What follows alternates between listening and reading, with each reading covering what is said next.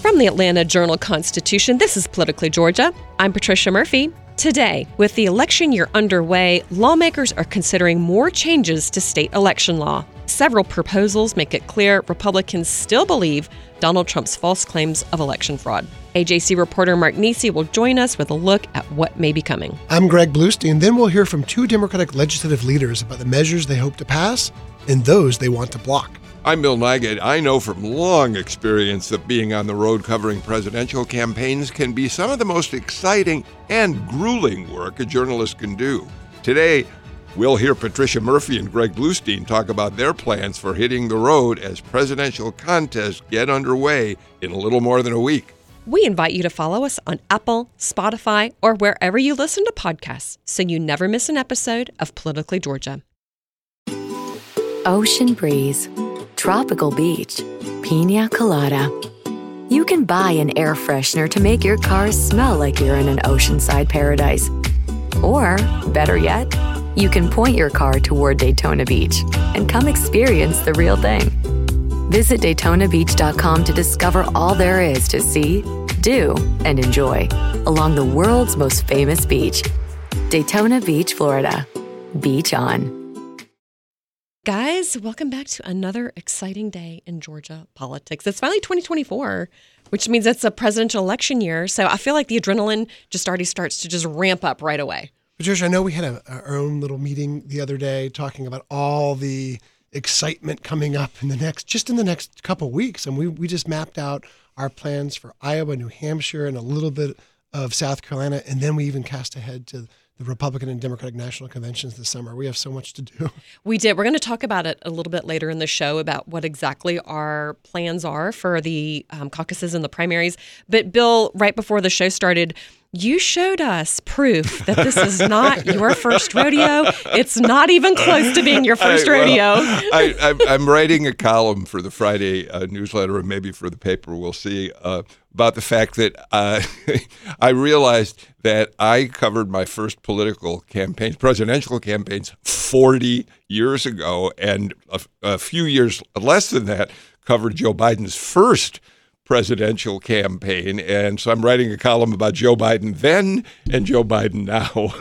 and you had proof. What was the proof? Oh yeah, I've got a little. I've got the the the press pass that they gave out when we were on the announcement tour. The announcement tour itself, which I won't go into now because we got many things to talk about, was very poignant because it referred back to the tragedy in which he lost his first wife and daughter, and people will be able to read about it. Uh, I hope in the uh, days ahead.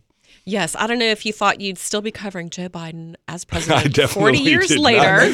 But politics have a funny way of being totally unpredictable. Well, speaking of unpredictable, more than three years after the 2020 elections, and after multiple statewide recounts, audits, and court cases here in Georgia confirmed President Joe Biden's victory here, some Republicans remain suspicious about the state's election laws and infrastructure. And even if they're not suspicious of it, they are talking about mm. continuing to make changes to it. So, to join us today, the expert in all things election law, election changes, etc., is AJC's Mark Niesse. See? He's here, He's to, here tell, to tell us, us about what kind of changes we think we might start to see from the legislature when the session gavels in starting on Monday. Mark, thanks so much for joining us.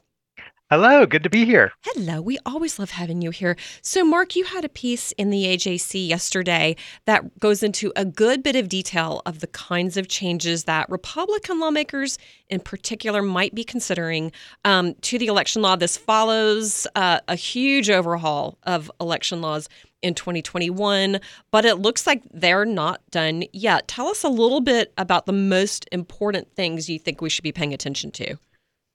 Sure. It's hard to tell what will rise to the surface, but certainly Republican legislators have been very concerned about election security and about Republican Secretary of State Brad Raffensperger's oversight of elections. And after last month's state election board meeting, where the board declined to open an investigation into the Secretary of State, the legislature could consider giving the state election board greater powers to investigate Raffensperger and perhaps other state officials. So that will be one priority, perhaps. Um, certainly, I believe it's likely that Lieutenant Governor Burt Jones would support such an effort. He's been a critic of the Secretary of State, and many other legislators have as well. So that's one item. We also have two upcoming vacancies on the state election board that the general election that the general assembly may fill one by the general assembly as a whole the other by the senate. We'll have to watch to see who they install there you know? Are are the next appointees going to be lawyers and experts or are they going to be more activists? And that could certainly influence what direction we go. And then there will be many, many other discussions about paper ballots and QR code readers in polling places so voters can verify their ballots. There could be a drive to eliminate no excuse absentee voting. There could be efforts to eliminate runoffs or allow public inspections of paper ballots from the 2020 elections, or even allow voters to cast a ballot by hand rather than by touchscreen. So all of these issues have been discussed before. Many of these bills are still alive from last year's legislative session. Hey, Mark, all these election related proposals, are they driven more by Republican angst over the 2020 election results or a genuine desire to shore up potential vulnerabilities in the state election system? My perception is that Republican legislators hear from their constituents. They hear Republican concern about election security. And when they can't answer their questions, when they say, oh, you make a good point, or oh, that is something that's worrisome, then it becomes a priority for them. So they are very much responding to their voters. Many of them are um, some of the more conservative supporters of Donald Trump who think something was wrong with the presidential election. And certainly the election, there were three recount, three vote counts. Uh, two re- an audit, a recount, an original vote count, and many, many investigations that have not found any significant fraud. But still, you know, there are always more concerns about elections, always more efforts to try to improve security, to try to lock things down, to try to make sure that only legitimate voters are voting based on concerns that there are Ill- illegitimate mm-hmm. voters voting. But we have not seen all but a tiny handful of illegitimate voting confirmed by the state election board and state investigators. But there is this belief out there that it's much bigger, that that the government has failed to uncover the fraud. Mark, talk a little bit, if you would please, about the potential for there to be a bill eliminating. I think I read in your article general election runoffs, not not all runoffs. Uh, first of all, have I got that correct? And if so, what's the reason that they feel it's uh, that eliminating general election runoffs is uh, important at this point? Well, sure. Georgia is one of only about three states that still has runoffs after general elections when no candidate wins a majority. As we saw, especially in the 2021 U.S. Senate runoff and early voting in that December, it was a huge strain on voters, on candidates, on everyone. On it reporters. was. it was a very contentious runoff. It was a nine week second campaign between the November 2020 election and the U.S. Senate runoffs that decided which party would control the U.S. Senate. And ultimately, for the first time in quite a few years, Democrats won a runoff. And so that was a turn of the tide. And then, you know, in the 2021 Georgia voting law, the runoff period was shortened from nine weeks to four weeks. And that became an issue again in 2022, if you may recall, when Senator Warnock was running for reelection. And because of the way the calendar lined up, there was a big dispute that went to the Georgia Supreme Court over whether to allow Saturday voting. And ultimately, the Supreme Court did allow Saturday voting. And you know, four weeks is a really tight time frame um, to really certify an election and create new ballots and send out new absentee ballots and put on early voting and count everything again. Nine weeks was a chaotic longer period of a second round. It was like double overtime condensed into one overtime, right? And, you know, I think we've heard from Secretary of State Brad Raffensperger, he wants to eliminate general election runoffs. And we have a bill from Democratic State Representative Cybert Draper that would eliminate general election runoffs if at least one candidate receives 45% support. Mark, what what I think is interesting about this is I go back in this uh, a little bit in, into history on this. In 1992, Democrat Wyche Fowler and Republican Paul Coverdell were in a general election runoff. Coverdell, the Republican, won that election, and Democrats came back when they were still in control of the legislature in the following session and lowered the threshold for winning an election in, in a general election to some, to 45% of plurality instead of majority. And that ended up causing them even more problems than it solved. yeah, what we know, I mean, certainly that did happen 20 something years ago. Um, or was it even longer? Something like that. Um, but you know what we see in most other states is they're ready to be done with it after one election, right? Um, it isn't universally true. Again, we saw in 2020, you know, Republicans, Perdue and Loeffler held a lead, not majority, but they held a lead in the general election. And then it was the Democrats who won in the runoff. But generally speaking, the leader in the first round wins in the runoff as well. Um, runoffs are generally don't don't usually change the results, but there is that one notable exception from 2020. So I don't know. I what we saw in last year's General Assembly legislative session is there was no consensus on this, right? It was really hard, and it wasn't didn't fall on partisan lines. Um, there was a general feeling among legislators that these runoffs are a pain, and that it would be fine and good if we did something about it. But you know what to do about it. Um, and there's also you know, I remember talking with Majority Leader Steve Gooch. He said, I kind of like the system we have, right? It requires a candidate to get a majority in a election. Of course, the counterpoint to that is that no candidate um, in a competitive election will ever get a majority in a statewide race because think about it, like what 50 40% of voters don't turn out right? Is it really a majority if you have you know 50 to 60% mm-hmm. turnout rates? So you know it's a it's a policy decision. Ultimately legislators will have to weigh whether it's worth the hassle of having another election or if perhaps the system we have is just fine and create that extra work for voters to come back in a runoff and runoffs again are always lower turnout than the original election so we are here with the AJC's Mark Niesse. We were talking about upcoming proposals to potentially go in and continue to make changes to Georgia's election laws as the General Assembly gavels back into session next Monday. Now, Mark, probably the proposal I hear the most about from Republican activists is moving elections to paper ballots. Um, what is the likelihood that there would actually be a bill uh, that could be considered to make that change? I mean, I hear this in GOP uh, county meetings. I saw a huge billboard in Glynn County for no reason in particular. It just says switch to paper ballots. You know, I where is all of this coming from, and what what are the chances it might actually get considered?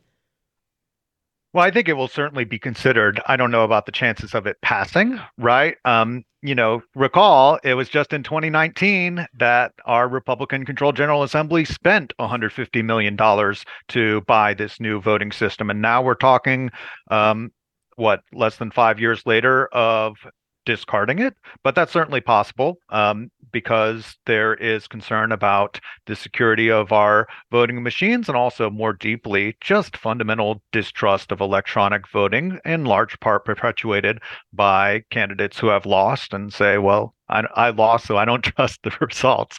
Um, but in the background, too, we have a major election security trial starting in federal court on Tuesday. And that's the one of the key arguments in that case is that these electronic voting machines are not safe and secure. And it's interesting that this case has been pending since 2017.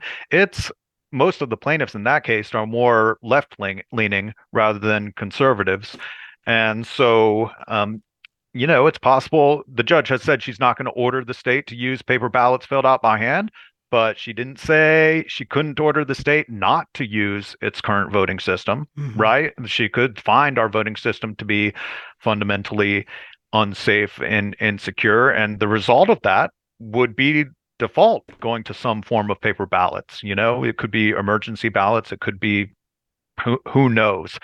So I think it will be discussed. You know, it's interesting that Senate Ethics Chairman Max Burns he floated a bill that would have converted the state to some form of paper ballots, but then he did not file that bill. So he made it public. It is not currently pending legislation. It seems like maybe he backed off a little bit, but there have been committee votes on this issue in the last couple of years. There are a certain substantial number of legislators who feel like paper ballots would be a better option. Mark, I'm glad you mentioned that trial because you'll be spending the opening week of the legislature balancing between covering the first days of the legislative session and this this monumental trial that could lead to to some significant changes with Georgia voting law. But I wanted to also ask you about the other big issues, the other big questions you're watching for the session that starts on Monday, because it strikes me that lawmakers have a lot of unfinished business to do, and you've written about some of those uh, those outstanding debates, particularly the the legislation to make anti-Semitism a hate crime.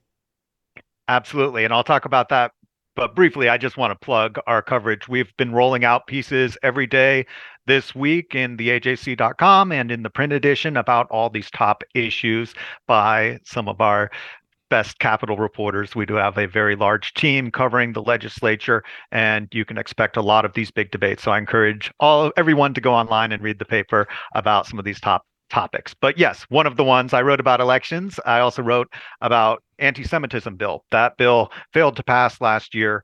Um, about how to define anti-Semitism, right? The fundamental concept is we have a hate crimes law in Georgia that can assess greater penalties on someone if they commit a crime that is motivated by some form of bias or hate toward a racial or religious group. But you know, religion is broadly in the hate crimes bill, but it doesn't specify anti Semitism.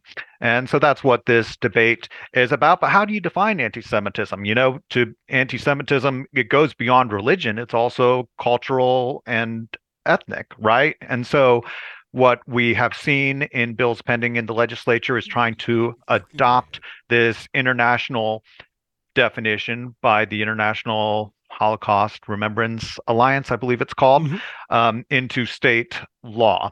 And the definition itself is somewhat benign, but it's accompanied by these examples. And many of the examples of what could constitute anti Semitism include potential usages of criticism of Israel as a Jewish state, or Israel, if you say that Israel is not a legitimate endeavor, you know, or that it, it, is not, it should not be a Jewish state. I'm generalizing here. That is not the details of what the examples say, but the point is that the examples repeatedly mention Israel, and that's a hot topic, right? If criticism of Israel could be interpreted as criticism of Jewish people, could the anti-Semitism law be interpreted to credit to curtail mm-hmm. speech against Israel. So that's the hangup, you know, is how do we define anti-Semitism? Should mentions of Israel even be a part of this debate? Is there a way to confine it to criticisms of Jewish people? But of course, there are criticisms of Israel that are meant to show hate toward Jewish people, right? Criticisms of Israel in depending on the context, can be interpreted as criticisms of Jewish people. So it can constitute anti Semitism. And it's going to be difficult because, again, this is one of those issues that does not fall neatly on partisan lines. Certainly, it's the Republican Party that is more aligned on passing an anti Semitism bill, but we see State Senator Ed Setzler, as well as some other senators who are very concerned about this language and do not want this definition of anti-Semitism in state law, and it's inflamed by the Israel Israel Hamas war and by sympathizers to both sides who don't really want to have Georgia getting involved in an international conflict in by creating a definition of anti-Semitism. But then we also have all these incidents we've seen over the last couple of years of hateful flyers being distributed in Jewish neighborhoods in Dunwoody and Brookhaven and Sandy Springs and Roswell and other communities. Um, you know that's not illegal, and the anti-Semitism bill wouldn't necessarily prohibit, but it does prohibit it, but it does show that anti-Semitism is a real problem. Okay, well, Mark, thank you so much. That is uh, that does seem to be a problem without a solution right now. We'll see if lawmakers can get to the bottom of that. And Mark, we'll be looking for your coverage of all of the other problems lawmakers may or may not be able to solve this time around. Um, Mark, thanks so much for joining us. Thanks for having me. Always a pleasure. All right. Well, just ahead, we'll talk to two legislative leaders about the plans that Democrats have for the upcoming session. This is Politically Georgia from the AJC. Ocean breeze, tropical beach. An air freshener can make your car smell like paradise. A drive to Daytona Beach will actually get you there. Beach on. Plan your trip today at DaytonaBeach.com. The Atlanta Journal Constitution has a special offer for Politically Georgia podcast listeners. If you subscribe today, you can get three months of unlimited digital access to the AJC for just 99 cents. That's all of our sports coverage, politics, breaking news, investigations, food and dining, and so much more. Plus access to our e-paper and our assortment of newsletters. You can join our community now by going to ajc.com/start that's ajc.com slash start so you always know what's really going on. Well, turning now uh, to a couple of leaders from the legislature, Democrats are in the minority in the state house and state senate, but they continue to push for Democratic priorities and can help bipartisan efforts get across the finish line. With the 2024 session starting on Monday, we're happy to welcome State Senator Harold Jones, the Senate Democratic whip from Augusta, and State Representative Sam Park, the pride of Chattahoochee High School, a top leader for Democrats from the House um, from Gwinnett. Gentlemen, thank you both so much for joining us today. Happy New Year. Uh, thank you for having me. Great. It's great to have you both. Um, Senator Jones, let's start with you. Um, we have people asking us uh, really all the time uh, because Democrats are in the minority, what can they really do? What kind of legislation can they bring? How can they influence legislation? Certainly, you are a frequent participant um, in your committee hearings. We see you making all kinds of arguments for and against the legislation that Republicans are bringing down. But tell us a little bit about Democrats' priorities for this session coming up. Okay, you know what? We're going to move on to Representative Sam Park. We're going to try and get Senator Jen's audio back. Um, in the meantime, Representative Park will give you the same question, but on the House side. Tell us a little bit about the Democrat Democratic parties over on the House side that y'all are going to be working on. Sure. So I'll, I'll um, again thank you for having me. Um, I'll name three big buckets of issues in which we're going to be working on. First is healthcare. Um, you know, Georgia, unfortunately, there's a lot of great things, but um, when it comes to healthcare, there's um, a lot of room for improvement. So we'll be doing everything possible to do to expand access to healthcare as well as uh, for mental health care, and that would certainly require bipartisan support. Second would be education. Of course, we had the big debate over the voucher bills uh, last year, uh, but for Democrats, it's an absolutely critical priority to protect public education and expand access to higher education, uh, certainly when it comes to providing um, access to training for to ensure that we have a skilled workforce.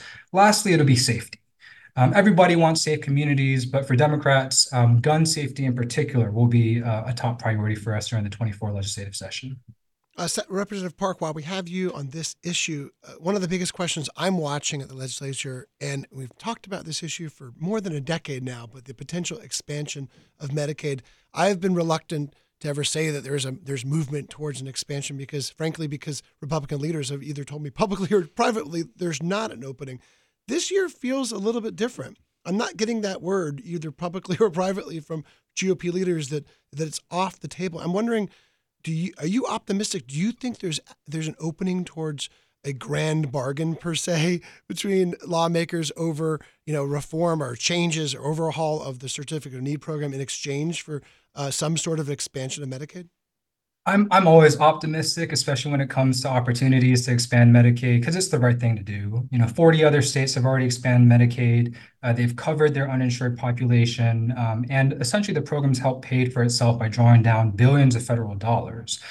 As for whether or not there's an opportunity for a grand bargain, um, you know, I certainly recognize that uh, while there is an opportunity, um, you know, our leaders on both sides, uh, Speaker Burns as well as Lieutenant Governor uh, Jones, they're still relatively new. Um, I greatly respect um, Speaker Burns, um, but you know it, it's a challenge given the diverse uh, factions within each party uh, to try and navigate a big grand uh, compromise. But at least from our end, um, on the Democratic side, when it comes to Medicaid expansion, we'll be doing everything possible uh, to try and you know get that across the finish line this year. Representative Park, um, let me ask another question about that, if I may. What we're hearing, of course, is that it's possible there could be a deal struck that uh, certainly the lieutenant governor would probably uh, want to uh, support, which would be eliminate certificates of need in exchange for a broad expansion of Medicaid. Now, I know certificates of need are a complicated issue, but there has been a reason why they're in place. They have, over the years, prevented major health institutions from kind of overwhelming smaller, say, hospitals or other medical facilities um, and taking them over. So there are arguments on both sides of certificates of need, but my question really comes down to do you think Democrats would support that kind of compromise? I, I, at least right now, personally, I would be somewhat uncomfortable with completely abolishing certificate of need. I would be open to certain reforms. Um, and so therein, you know, devil is always in the details, of course. Uh, in my district in Gwinnett County, the different you know, despite the lines, you know, changing significantly over the past few years, um, you know, I represent um, uh, Northside Gwinnett Hospital, um, which is one of the largest hospitals in Gwinnett County. And so they're certainly watching the debate regarding certificate of need very, very carefully.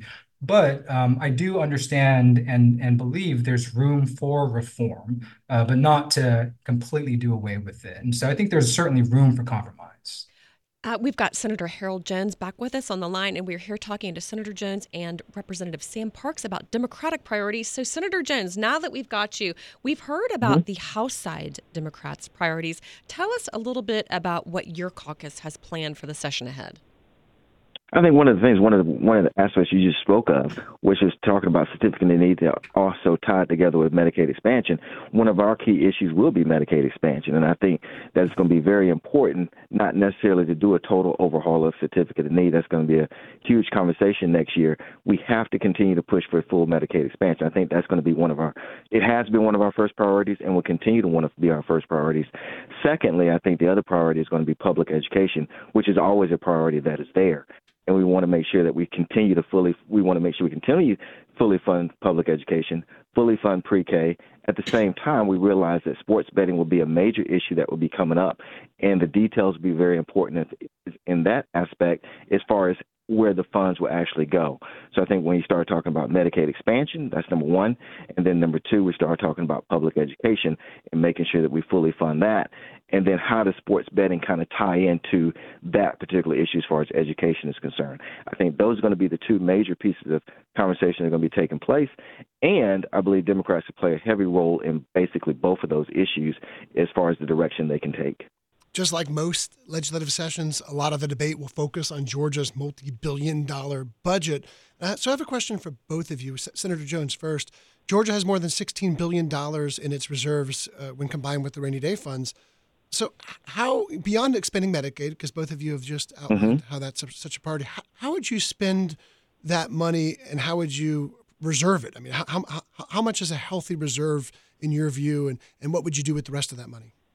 Yeah, absolutely. Health reserve is very important. There's no doubt about that. And I understand to some extent the governor's position as far as like not creating new programs. But I can tell you this we need to make sure that we're funding the programs that are actually existing as far as especially our state employees are concerned. Number one, our state employees are leaving. And then number two, we really don't, we're really not funding those departments enough. We get so many phone calls, and I'm sure Representative Park gets the same.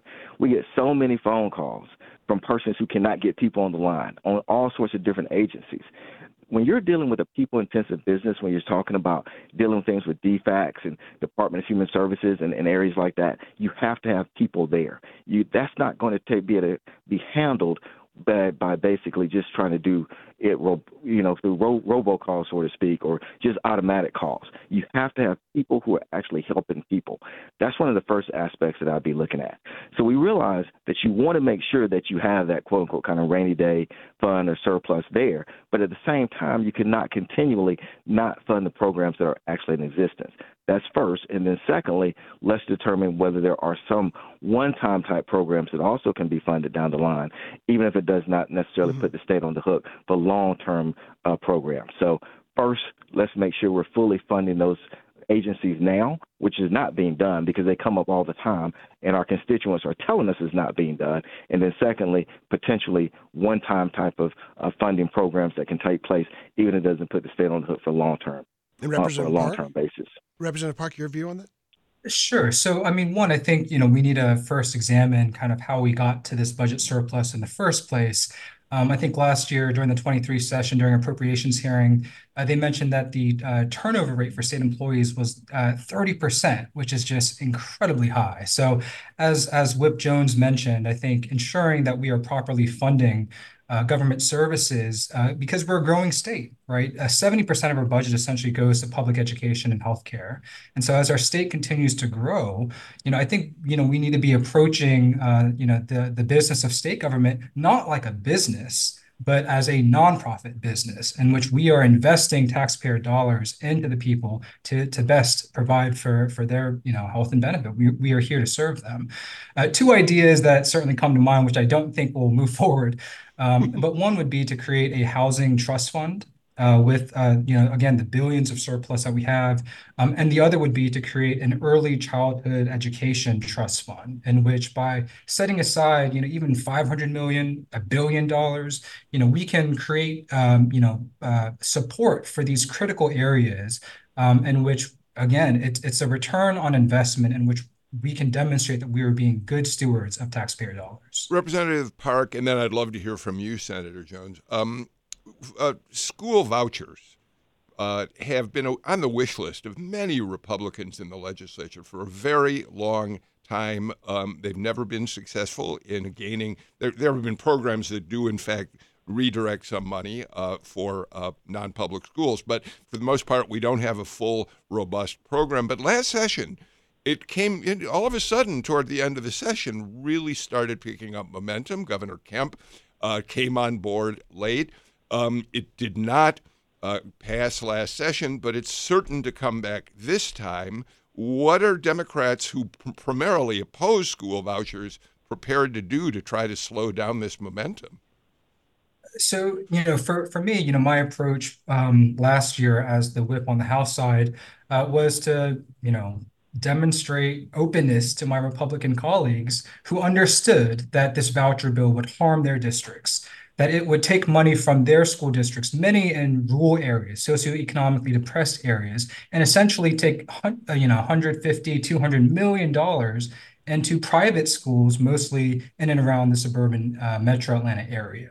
And so, you know, my, my objective is going to be to continue to work across the aisle with my Republican colleagues uh, to work with organizations like the Georgia Association of Educators, the largest, uh, you know, um, organization of public school educators, uh, to try and ensure that uh, we understand the facts and the implications of this legislation and ensure that every member, Republican and Democrat, uh, votes in the best interest of their district. Senator Jones, how's that going to play in the Senate? Well, we're going to try to do the same argument we did also last year too. Public education is actually a good thing, and I think that's one of the first things that has to be mentioned. One of the first aspects of the conversation has to take place is we have an obligation to actually fund public education, and not necessarily some of these voucher programs that are really not going to benefit the persons, whether it's in rural areas or even middle of the road cities like Augusta, Georgia. And I think that's how you kind of um, attack that particular problem is to show these type of vouchers and especially the amount that's in there that's not going to put anyone into a quote unquote better school. It's just going to take money away from schools especially in a place like augusta or savannah or even more rural areas. And as as representative park said it's going to put them into more affluent schools necessarily within the metro atlanta area. And those are just the facts of it. We would not have we would we would not have students who would be able to take care of that be able to um, basically uh, use those vouchers in augusta for any real uh, real sense of of good to help them with their education, quite frankly. So that's the type of argument that we've also been made. As you mentioned, for some reason it did seem like a push all of a sudden kind of happened, but I think we're going to be able to push back against that and start off with the principle that public education is a good product for us to actually have. Representative Park, let's pick up on pick up on something that you mentioned earlier about gun safety. We wrote in our morning newsletter earlier this week that there was just the tiniest glimmer of a potential compromise on a narrow bill um, that's that Representative Au has pre-filed, um, talking about tax credits for uh, the purchase of a gun uh, gun case or gun lock, some way to secure the um, the storage of guns in homes. Um, that's particularly important to pediatricians who um, tell us quite a bit. They're seeing too many kids come in through the ER who have had an accidental discharge of a gun. Um, we saw Georgia 2A come out and say that in principle that is something that might actually work. They are somebody who um, they're a group that typically opposes just about any Democratic measure on gun safety it are you starting to see the conversation change even a little bit in terms of just the complete partisan gridlock that we've seen on that? I think so. Um, yeah, first and foremost, I just want to give uh, the highest of praise to Representative Michelle Au, uh, who's just been, uh, you know, had, has this indomitable, indomitable spirit, particularly when it comes to public health and gun safety, uh, which, you know, as we all know, is, you know, the number one cause of death for children and teens in America, which is just you know unacceptable and important um, but you know i think in part because of her persistence and resilience i know she's talked to many republican uh, legislators about this issue during the off session. Um, and i'm very very glad to see that you know there is some of this gridlock on this issue beginning to break apart. I mean, I would also note that um, last year there was a group of uh, Republican women, I think from Buckhead, who were also wanting to see uh, gun safety legislation move forward. I think it's a reminder that, yes, there is still uh, common ground that we can find, uh, even on an issue as uh, difficult and, and potentially partisan as gun safety. And so, hopefully, we'll we'll, we'll see some uh, momentum, and and you know, hopefully, we'll have a good win for the people of Georgia when it comes to gun safety this year. Senator Jones, how about over on the Senate side? That t- y'all tend to have a different relationship with Republicans than we're seeing uh, between Democrats and Republicans on the House side. Talk about any any potential movement on the gun issue. I think it's going to always be difficult, quite frankly, but we're, we're hopeful. One of the things is, you mentioned Representative Au's bill, you know, protection of children, safety is important. The key thing is, it's not necessarily the, the senators that you have to convince. It's going to also be the constituents that call and are, are so adamantly opposed to any type mm-hmm. of gun bill that takes place. So they really are going to have to have the courage. I think as far as the legislature is concerned in the Senate, the understanding is there that you need gun safety laws. That's there. The question is, are they going to have the courage to actually stand up and vote for something when it, if it actually comes up to a vote, or actually push for it to come to a vote when they get those calls from a lot of those different groups who are adamantly opposed to anything dealing with guns? That's going to be the question that they will have to answer. Do they have the courage to actually stand up for the children, stand up for gun safety in Georgia, and stand up for all Georgians as far as that issue is concerned? It's a very limited bill, and that's going to be the issue that they're going to have to face when they get those calls that say nothing to do, that says you can't make any movement on guns. Will they have the courage to say, on this, at least in this narrow era, area, we do have the courage to actually stand up and fight for Georgians on this issue? I know I'm preaching to the choir here, but one thing to always remember remember about the legislative session is it's rife with surprises. The big issue we're talking about in March is not always on the radar right now at this stage. so I'm going to ask you both to make short predictions about what issues you think could bubble up and become the major controversy at this time in, in three months. Representative Park, I'm going to put you on the hot seat first. Yeah, controversy in politics. Um, certainly, nothing comes to mind. Uh, you know, this is a big election year, um, as, as, we all know, and, and Georgia will be uh, certainly in the thick of it all. Um, and so, um, you know, we'll, it wouldn't surprise me if, if um, you know, something bubbles up, you know, as it pertains to our elections. Uh, certainly, as as Democrats, I'm uh, as a Democratic whip, I'm always concerned in terms of legislation that would make it harder to vote or that would manipulate the democratic process in any way. Um, but you know, I can certainly anticipate or see something like that, you know, popping up this year. Senator Harold Jones, Representative Sam Park, thank you both so much for joining Politically Georgia today. We will see you both down at the state capitol on Monday. Thanks for joining us. Thanks for having us. All right. We want to let our audience know that we, of course, have requests into Republican leaders as well. We will get them on the show as soon as possible as the session is gaveling in to hear from Republicans about what their own priorities are, too. This is Politically Georgia from the AJC. In Atlanta, one voice has stood out for over four decades. An AJC original, The Monica Pearson Show. Let's talk about how you got to ESPN. Revealing interviews. You are known as America's doctor, but I want to know who you were before that. When you have a different name, you have different color skin, it can be tough. With Atlanta's most famous faces as you've never seen them before. I'm telling my story. This is the American dream. The Monica Pearson Show streaming now on AJC.com. Welcome back to Politically Georgia from the Atlanta Journal Constitution. Twice daily, delivered straight to your email, you can receive the AJC's Politically Georgia newsletter. Stay on top of all the important news, scoops, and exclusives from me and the rest of the AJC's politics team. Just go to ajc.com slash newsletters and sign up today. That's ajc.com slash newsletters. And guys, the presidential election season is finally about to get underway. I feel it's like that first scene of Frozen, and they're talking about Coronation Day. Like for me, it's Election Day. Don't and get I'm those like, songs stuck in my I head, spring out of bed. Well, it's too late now. it's too late now. Um, but so we've got the Iowa caucuses coming up on January 15th. That's a Monday for everyone getting out their calendars. Then And the new- MLK Day, the same day. as Hello, MLK. and also MLK Day. We're we're we're gonna wonder how those ended up on the same day. Um, the New Hampshire primaries are happening the following week, and then Nevada, South Carolina, and all the other states follow after that. Georgia's presidential primary is March fifteenth. That's a week after Super Tuesday. March so we'll 12th. Uh, excuse me. Uh, Let me get out my own calendar. March 12th. uh, March 12th. Mark your calendars. Get ready to vote here in Georgia. The the contest may or may not already be over by then, but we'll know a whole lot more as this calendar gets underway. So, Bill, Yes. Joe Biden. That's not his first rodeo either.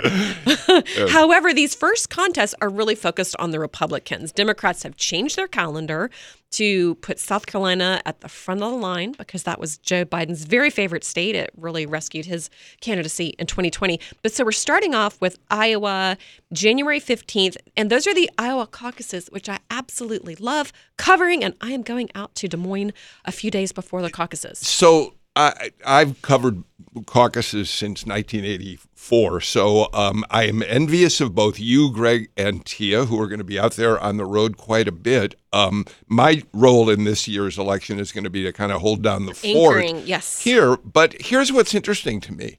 I always thought, I mean, the Iowa caucuses are are fascinating uh, because it means people getting together, as you well know, in school classrooms or in you know gymnasiums somewhere, churches, whatever, and then literally having to move to parts of the room that are designated for Donald Trump, Ron DeSantis, Nikki Haley. But why do you? I'm interested in your finding him so fascinating. I always felt like. I couldn't wait to get to New Hampshire where they really had elections. Oh, come on. This is Americana at its best. And if you ever watch The West Wing, there's just nothing like those candidates trudging through the Iowa snows in January. Um, I've already bought my new down coat, Greg, And- to and be prepared. And, and New Hampshire doesn't have Pizza Ranch. you know? But I'll tell you why I love the Iowa caucuses. And it's because for anybody who's never been to a caucus, it is so hands on. It is literally democracy in action. Each candidate and or their uh, representative goes to that same high school gym. All of the people from the precinct show up at seven o'clock. There's no early or absentee voting in a caucus. You got to be there. You go there at seven o'clock um, when the when it's time to start caucusing. And each campaign, the Donald Trump campaign will make its pitch. The Nikki Haley campaign will make its pitch. The Ron DeSantis campaign and the others, whoever is still on that ballot, will say, "Here's why I think."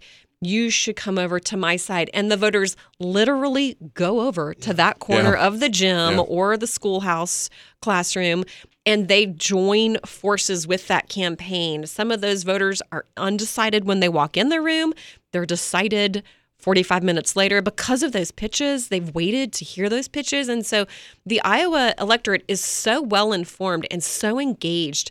And this is really the moment you watch it happen. It's not a secret ballot. You're not just dumping it in a box and running for cover. You have to sit there and make I, your case. I think that's really, in fact, what is interesting about Iowa. I mean, you know, oh, by the way, Greg Bluestein, there may not be pizza ranches in New Hampshire, but there are Tim Hortons, and I'm always glad and to there are get close to Dunkin' Donuts. Dunkin' Donuts. But in any case, okay, so you're right.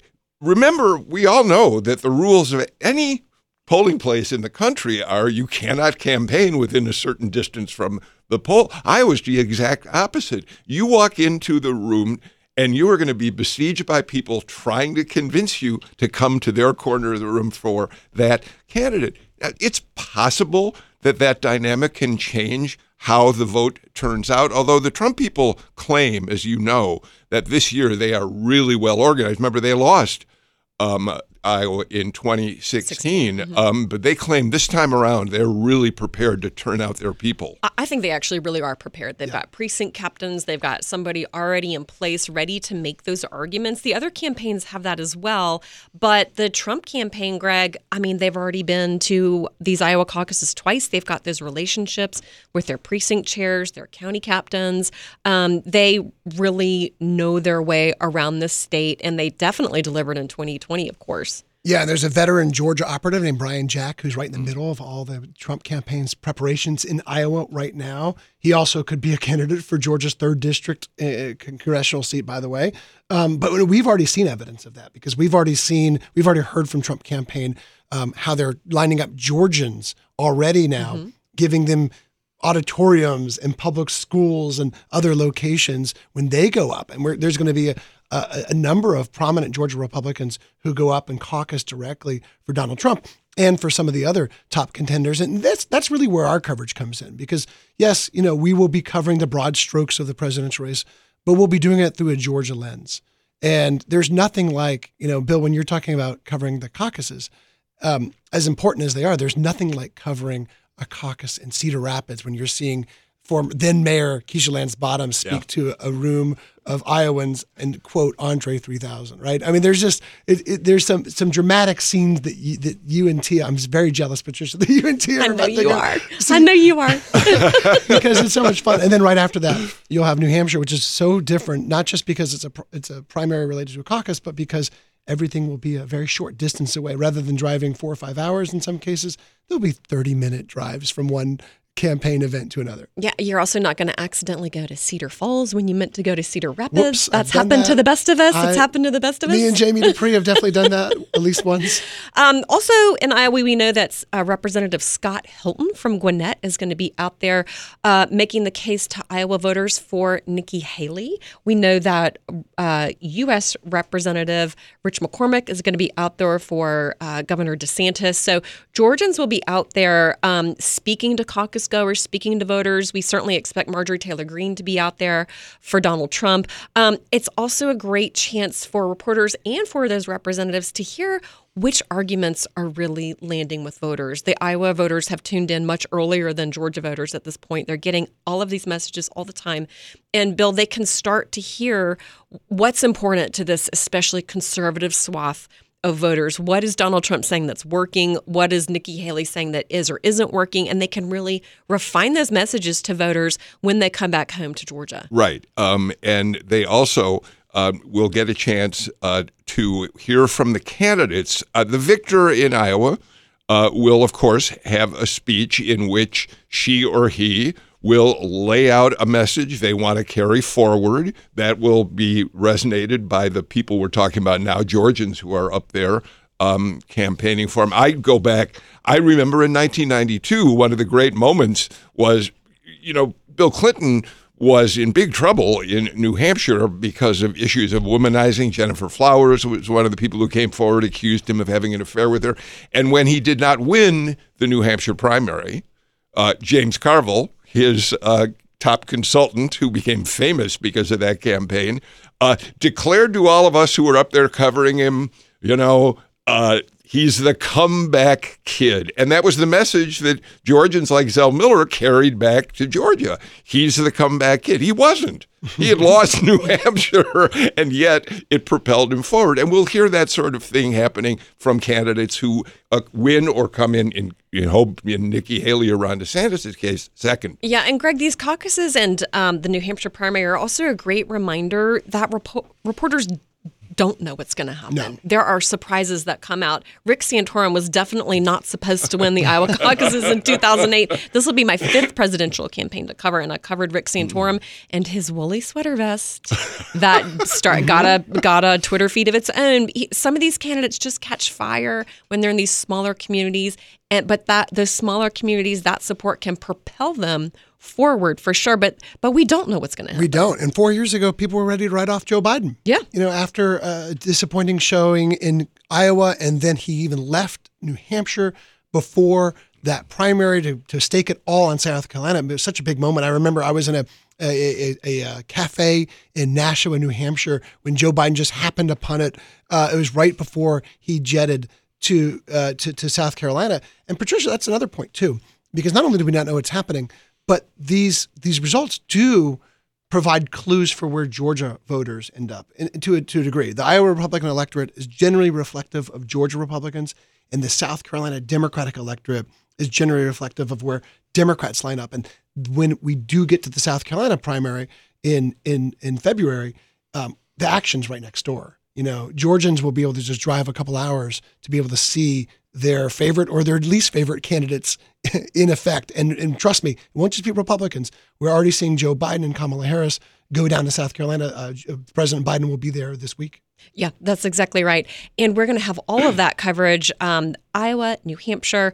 Uh, will be obviously in South Carolina, and um, also uh, Bill, the two conventions. We're just we're just barely beginning to sketch that out, but we plan to really be yeah, Milwaukee and my hometown Chicago. Well, hello Chicago. Very excited about about that. By the way, people really need to read your column today in which you talk about the surprises that the Iowa caucus, particularly, can sometimes spring on all of us who think we know so much about politics. That's exactly. We think we know so much, and then voters will surprise us because they actually uh, know, know what they want. They know who they're planning on voting for. And I will say, an eye opening moment for me in New Hampshire, even though, or because that's a more moderate electorate, seeing Donald Trump pack, I mean, pack hall mm-hmm. after hall after hall in 2016, that told me that this guy's really really got some legs. And that was when, and then he just came barreling out of there down, down to South Carolina. And the rest is history, I will say.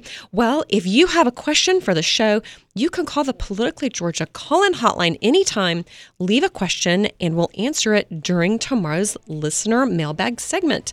The number is 404 526 AJCP. That's 404 526 2527.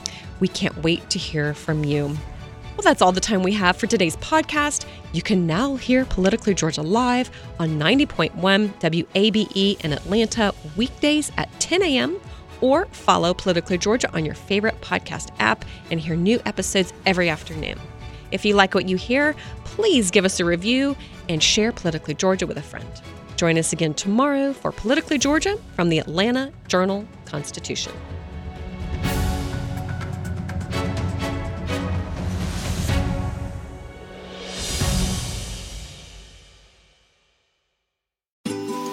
Ocean breeze, tropical beach, pina colada. You can buy an air freshener to make your car smell like you're in an oceanside paradise. Or, better yet, you can point your car toward Daytona Beach and come experience the real thing. Visit DaytonaBeach.com to discover all there is to see, do, and enjoy along the world's most famous beach, Daytona Beach, Florida. Beach on. Donald Trump has been indicted in Atlanta. We have so many court dockets to follow, but we haven't really seen anything yet. The Atlanta Journal Constitution has covered every moment of this historic case. I've been writing about this investigation for two and a half years. Our team is led by reporters Bill Rankin and Tamar Hallerman. Follow our coverage on AJC.com and listen to new in depth episodes of the award winning podcast, Breakdown The Trump Indictment, only from the Atlanta Journal Constitution.